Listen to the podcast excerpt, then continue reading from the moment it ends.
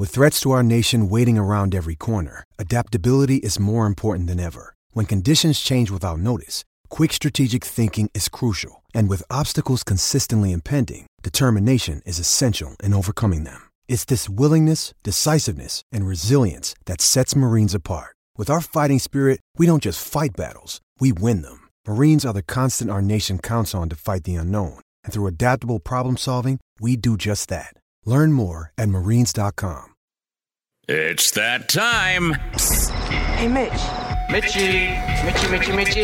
We're looking for you, pal. Mitch Sherman from The Athletic, talking Big Red. Unleash the fury, Mitch. Unleash the fury! On Hail Varsity Radio. Well, we missed him since we were slacking our two at Hail Varsity Radio. Powered by Cornhead Lager, Chris Schmidt, Elijah Herbal. Mitch Sherman with us from The Athletic. And Mitch has been busy, man. He's watching Husker basketball. He's checking in on the college football world. He's tracking what's happening with Nebraska football at Mitch Sherman on Twitter. Mitch, how are you? Thanks for the time. Happy New Year. I'm good, Schmitty. How are you? Happy New Year to you. We are doing all right. We've had some fun discussion in this first hour with some Nebraska basketball thoughts after the Indiana win. We're kind of doing our portal draft, and we're arm wrestling here over the top style, me and Elijah, with running back or wide receiver, most important. And there's a ton of things to get to with you. Really awesome story you did with The Athletic and Nick Henrich, his time in Lincoln. But I want to start with hoops.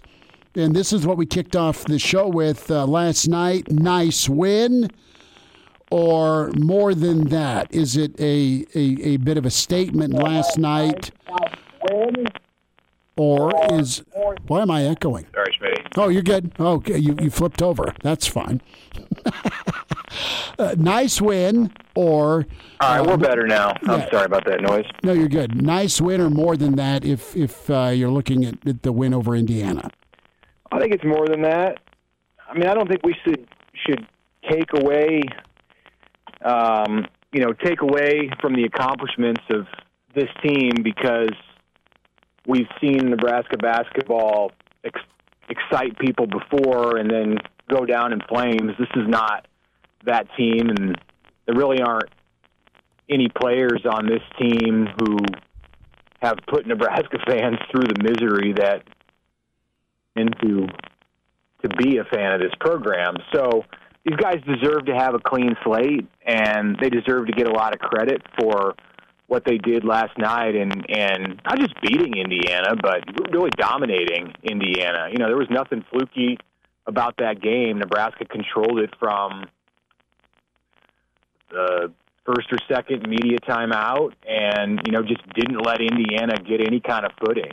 And as you guys know, it's a talented Indiana group. This isn't one of those Indiana teams that's down because of a coaching transition and just doesn't have the typical talent that the Hoosiers bring to Bloomington. They've got 4- and 5-star players on that team, and you know, regardless of whether they're playing well or not right now, they can go off at any time and just beat just about anyone in the country. So for Nebraska to win by 16 at home is a great accomplishment, and it should be viewed as that by Nebraska fans. Mitch, a conversation we've had both with Mike Babcock yesterday, a little bit with Brandon Vogel earlier, is at what point can or should we start discussing the NCAA tournament viability for this Husker basketball team? Husker fans have been waiting for a long time for that team, that one team that it's finally going to get over bubble talk and get the win. At what point can we start talking about that? Is now the time? Is it after they play Wisconsin and Purdue and we see those results? What is the time for you? Yeah, I mean, talk about it now, because if you can't talk about it, then what fun is it to watch this team? And what fun is it to really be a fan of college basketball? I think you should be able to talk about it. Now, if the team's 2-12, you probably it's not a realistic conversation, but they're obviously on a track that puts them in the conversation. So I say talk about it. It doesn't. I don't think it doesn't do anybody any good to say we're not going to talk about it. Yeah, I mean, maybe it saves you some agony and some of the heartache if things go the wrong direction. Like if Nebraska experiences a string of injuries or they go through a funk where they lose 6 out of 7 games and fall way off the bubble, then you can say, I never got my hopes up, so it doesn't hurt as much. But that's not how fans should look at the process, man. You need to always go all in when you have the opportunity and embrace the pain if the pain does come, because it's going to make it feel that much better when you get to that day when your team does experience success. It's the same way with Nebraska football. You should continue each year to within reason, believe in the things that you see, and then when the team finally does live up to the expectations, or at least show positive movement, like in this case, make a bowl game, you're gonna be there, and you're gonna be able to enjoy it as much as you should. So that's how I feel about NCAA tournament talk with Nebraska basketball. Go ahead, dive in, and if you end up getting hurt because of that, well then so be it. Well, there's next year if it doesn't happen again. But man, you got number of seniors here, and you put a good collection together of guys that just have all sorts of roles they're comfortable with and executing. Mitch Sherman's with us from The Athletic. It's Hail Varsity Radio. So Mitch, going to go to football now, and Mitch Sherman is on the clock. The top portal pick for you is who this weekend? If you can get a guaranteed yes from one of the 5 visitors. God, I need the NFL draft sound to be pulled up. Mitch Sherman is now on the clock. Da, da, da, da, da, da, da. Yeah, I'm going to need the real music. That's not that's not putting me in the right frame of mind. It was pretty good though. No, it wasn't. I liked it. No, it was fine, but it could be better. I mean, we need Roger Goodell standing at the podium, getting booed. I'm going to go with receiver. And I haven't studied the 2 who are in there, Isaiah Nair from Texas and Jamal Banks from Wake Forest. I haven't studied tape on the 2 of them and looked at the 2 of them deeply enough to know who's viewed necessarily as a better prospect. Nair does have an ACL injury that he suffered a couple of years ago, and it's been more than a season now since he went through that. So there shouldn't be, as long as the knee healed, there shouldn't, and the surgery was done right, there shouldn't be leftover from that. It's not necessarily a red flag as long as he passes the inspection from your medical staff if you're Nebraska. Either one of those guys, they're both big-bodied receivers who are experienced. Nair's a 6th-year senior.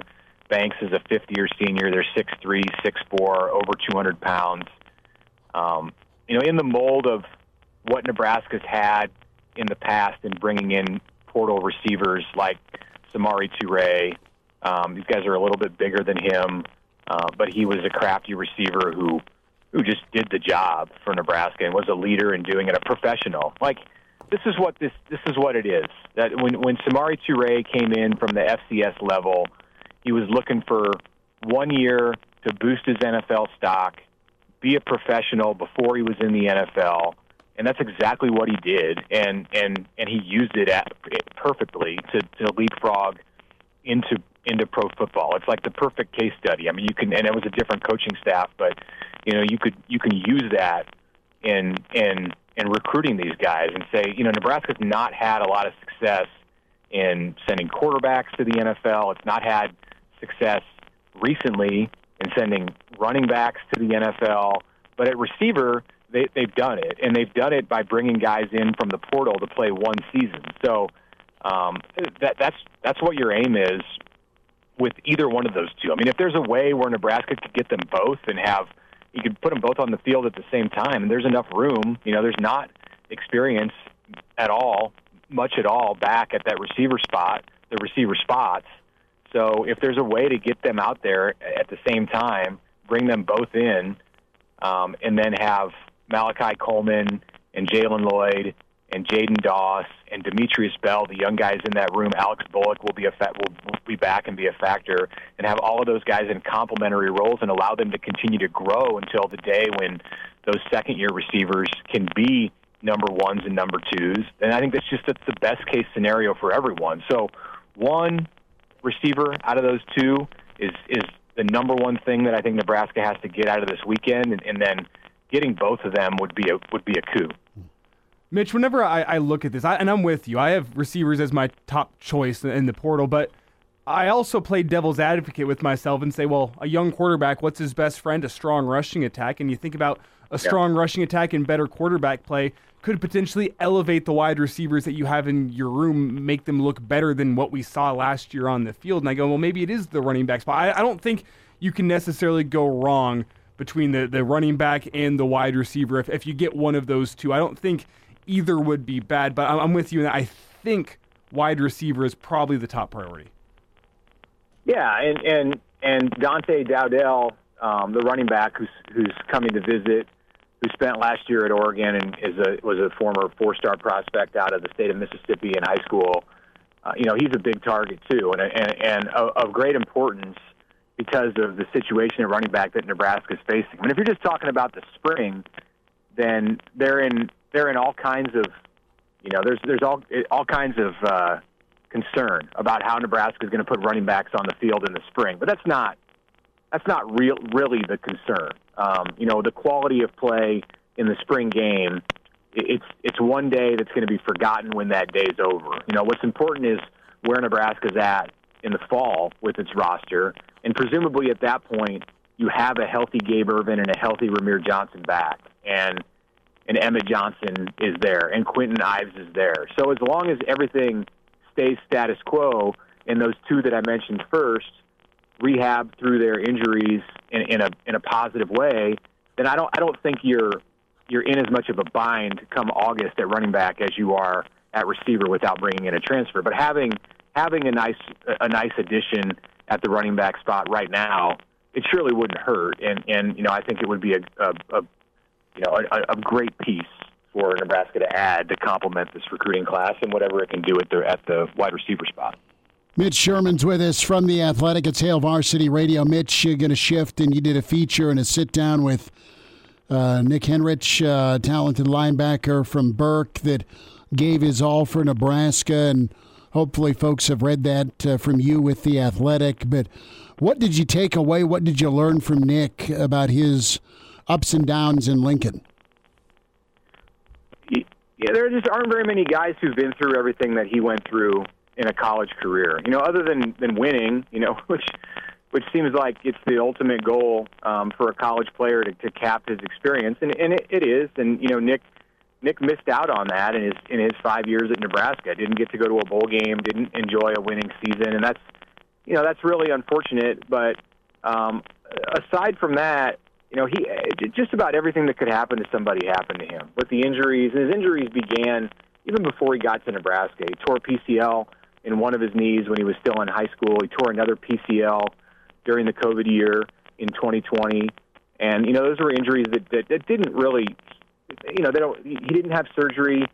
He just let them heal naturally, but didn't have the stability in his knees because of those injuries, and ultimately it led to the ACL that he suffered in his right knee against Purdue in 2022, and then he tore it again in the Wisconsin game this year in overtime on that fourth down run that helped Wisconsin beat Nebraska again. And it's kind of a tragic way for a great career to end. And I say great because of just the leader that he was in the program. He's the only guy who returned as a captain from last season and then he, continued to earn the respect of his coaches and teammates, and got voted a single-digit recipient. That's after going through the rehab that he went through from the first ACL injury. So his knees were in such bad shape after all of this that he didn't have a choice. Nick would have liked to have had a pro day